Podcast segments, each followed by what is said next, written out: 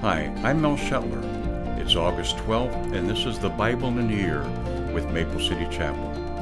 The readings for today are Nehemiah chapter 3, 15 through chapter 5, verse 13, 1 Corinthians 7, 25 through 40, Psalm 32, 1 to 11, and Proverbs 21, 5 through 7.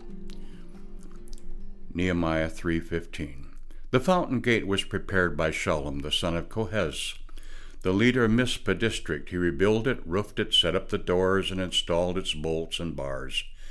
Then he repaired the wall of the pool of Siloam near the king's garden, and he rebuilt the wall as far as the stairs that descend from the city of David. Next to him was Nehemiah, son of Azbuk, the leader of half the district of Bethzur. He rebuilt the wall, from a place across from the tombs of David's family, as far as the water reservoir and the house of the warriors. Next to him, repairs were made by a group of Levites working under the supervision of Rehum, son of Bani. Then came Hashbaniah, the leader of half the district of Keilah, who supervised the building of the wall on behalf of his own district. Next down the line were his countrymen, led by Binnui, son of Henadad, the leader of the other half of the district of Keilah. Next to them, Ezer, son of Jeshua, the leader of Mispeth, repaired another section of the wall across from the ascent to the armory, near the angle in the wall. Next to him was Baruch, son of Zebani, who zealously repaired an additional section from the angle to the door of the house of Eliashib the high priest. Meremoth, son of Urijah and grandson of Hakkoz, rebuilt another section of the wall extending from the door of Eliashib's house to the end of the house. The next repairs were made by priests from the surrounding region. After them, Benjamin and Hashub repaired sections across from their house, and Azariah, son of Maaseiah, and the grandson of Ananiah repaired the section across from his house. Next was Binnui, son of Henadad, who rebuilt another section of the wall from Azariah's house to the angle and the corner. Palal, son of Uzziah, carried on the work from a point opposite the angle and the tower that projects up from the king's upper house, beside the court of the guard. Next to him were Pedaiah, son of Parosh, with the temple servants living on the hill of Ophel, he repaired the wall as far as the point across from the water gate to the east and the projecting tower. Then came the people of Tekoa, who repaired another section across from the great projecting tower over the wall of Ophel. Above the horse gate, the priests repaired the wall. Each one repaired the section immediately across from his own house. Next, Zadok, son of Immer, also rebuilt the wall across from his own house, and beyond him was Shemaiah, son of Shechaniah, the gatekeeper of the east gate. Next, Hananiah, son of Shelemiah, Hanun and the sixth son of Zapath, repaired another section, with Meshullam, son of Berechiah, rebuilt the wall across from where he lived. Malchijah, one of the goldsmiths, repaired the wall as far as the housing for the temple servants and merchants, across from the inspection gate. Then he continued as far as the upper room at the corner. The other goldsmith merchants repaired the wall from that corner to the sheep gate. Chapter 4 Sanballat was very angry when he learned that we were building the wall. He flew into a rage and mocked the Jews, saying in front of his friends and the Samaritan army officers, What does this bunch of poor feeble Jews think they're doing? Do they think they can build a wall in a single day by just offering a few sacrifices? Do they actually think they can make something of stones from a rubbish heap? And charred ones at that? Tobiah the Ammonite, who was standing beside him, remarked, The stone wall would collapse if even a fox walked along the top of it. Then I prayed, Hear us, O God, for we are being mocked. May their scoffing fall back on their own heads and may they themselves become captives in a foreign land. Do not ignore their guilt, do not blot out their sins, for they have provoked you to anger in front of the builders. At last the wall was completed to half its height around the entire city, for the people had worked with enthusiasm. But when Sanballat and Tobiah and the Amorites and the Arabs and the Ashdodites heard about the work that was going on ahead and that the gaps in the wall of Jerusalem were being repaired, they were furious. They all made plans to come and fight against Jerusalem and throw us into confusion. But we prayed to our God and guarded the city day and night to protect ourselves. Then the people of Judah began to complain. The workers are getting tired, and there's so much rubble to be moved. We will never be able to build the wall by ourselves. Meanwhile, our enemies were saying, Before they know what's happening, we will swoop down on them and kill them and end their work. The Jews who lived near the enemy came and told us again and again, They will come from all directions and attack us. So I placed armed guards behind the lowest parts of the wall in the exposed areas. I stationed the people to stand guard by families, armed with swords and spears and bows. Then I looked over the entire situation. I called together the nobles and the rest of the people and said to them, Don't be afraid of the enemy. Remember the Lord who is great and glorious, and fight for your brothers, your sons, your daughters, your wives, and your homes. When our enemies heard that we knew of their plan and that God had frustrated them, we all returned to our work on the wall. But from then on, only half my men worked, while the other half stood guard with spears, shields, bows, and coats of mail. The leaders stationed themselves behind the people of Judah who were building the wall. The laborers carried on their work with one hand supporting their load and one hand holding a weapon. All the builders had a sword belted to their side. The trumpeters stayed with me to sound the alarm. Then I explained to the nobles and officials and all the people the work is very spread out, and we are widely separated from each other along the wall. When you hear the blast of the trumpet, rush to wherever it's sounding. Then our God will fight for us. We worked early and late, from sunrise to sunset, and half the men were always on guard.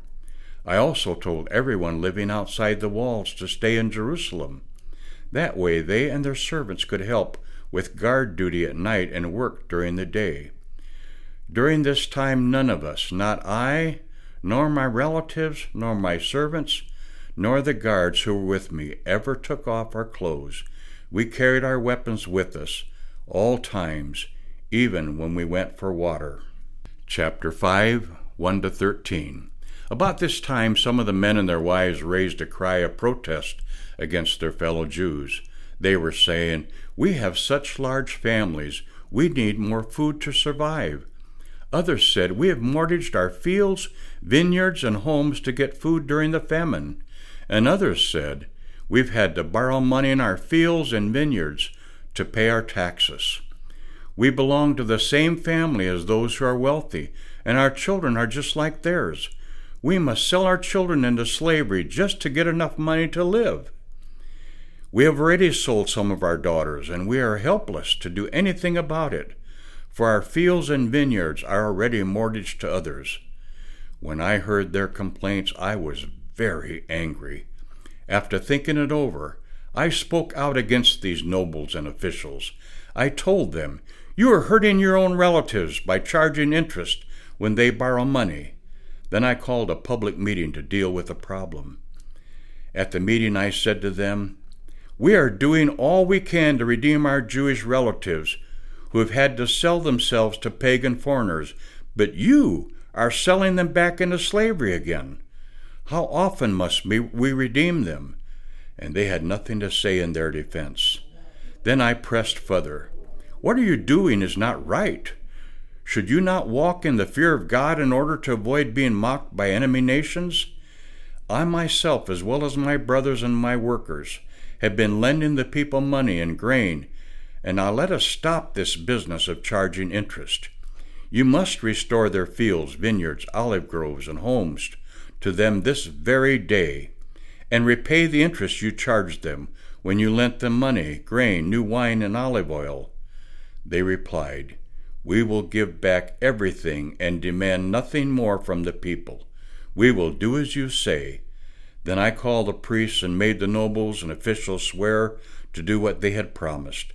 I shook out the folds of my robe and said, If you fail to keep your promise, may God shake you like this from your homes and from your property. The whole assembly responded, Amen. And they praised the Lord, and the people did as they had promised. 1 Corinthians 7.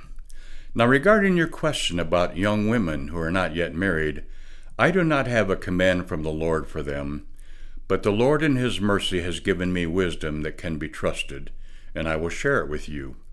Because of the present crisis, I think it's best to remain as you are. If you have a wife, do not seek to end the marriage. If you do not have a wife, do not seek to get married. But if you do get married, it's not a sin. And if a young woman gets married, it is not a sin. However, those who get married at this time will have troubles, and I'm trying to spare you those problems. But let me say this, dear brothers and sisters the time that remains is very short. So from now on, those with wives should not focus only on their marriage. Those who weep, or who rejoice, or who buy things, should not be absorbed by their weeping or their joy of their possessions. Those who use the things of this world should not become attached to them, for this world as we know it will soon pass away. I want you to be free from the concerns of this life. An unmarried man can spend his time doing the Lord's work and thinking how to please Him, but a married man has to think about his earthly responsibilities and how to please his wife. His interests are divided.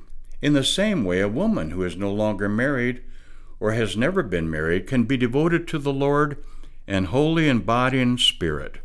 But a married woman has to think about her earthly responsibilities and how to please her husband. I'm saying this for your benefit, not to place restrictions on you. I want you to do whatever will help you serve the Lord best, with as few distractions as possible. But if a man thinks he's treating his fiancée improperly, and will inevitably give to, into his passion, let him marry her as he wishes. It is not a sin. But if he has decided firmly not to marry, and there is no urgency, and he can control his passion, he does well not to marry. So the person who marries his fiancée does well, and the person who doesn't marry does even better. A wife is bound to her husband as long as he lives, and if her husband dies, she is free to marry anyone she wishes, but only if he loves the Lord. But in my opinion, it would be better for her to stay single, and I think I'm giving you counsel from God's Spirit when I say this. Psalm 32 Oh, what joy for those whose disobedience is forgiven, whose sin is put out of sight. Yes, what joy for those whose record the Lord has cleared of guilt, whose lives are lived in complete honesty. When I refused to confess my sin, my body wasted away, and I groaned all day long. Day and night your hand of discipline was heavy on me. My strength was evaporated like water in the summer heat. Finally, I confessed all my sins to you and stopped trying to hide my guilt. I said to myself, I will confess my rebellion to the Lord, and you forgave me. All my guilt is gone. Therefore, let all the godly pray to you while there is still time, that they may not drown in the flood waters of judgment. For you are my hiding place. You protect me from trouble. You surround me with songs of victory. The Lord says, I will guide you along the best pathway for your life. I will advise you and watch over you. Do not be like a senseless horse or a mule that needs a bit and a bridle to keep it under control. Many sorrows come to the wicked, but unfailing love surrounds those who trust the Lord. So rejoice in the Lord and be glad, all you who obey him. Shout for joy, all whose hearts are pure. Proverbs 21 Good planning and hard work lead to prosperity but hasty shortcuts lead to poverty. Wealth created by a lying tongue is a vanishing mist and a deadly trap. The violence of the wicked sweeps them away because they refuse to do what is just.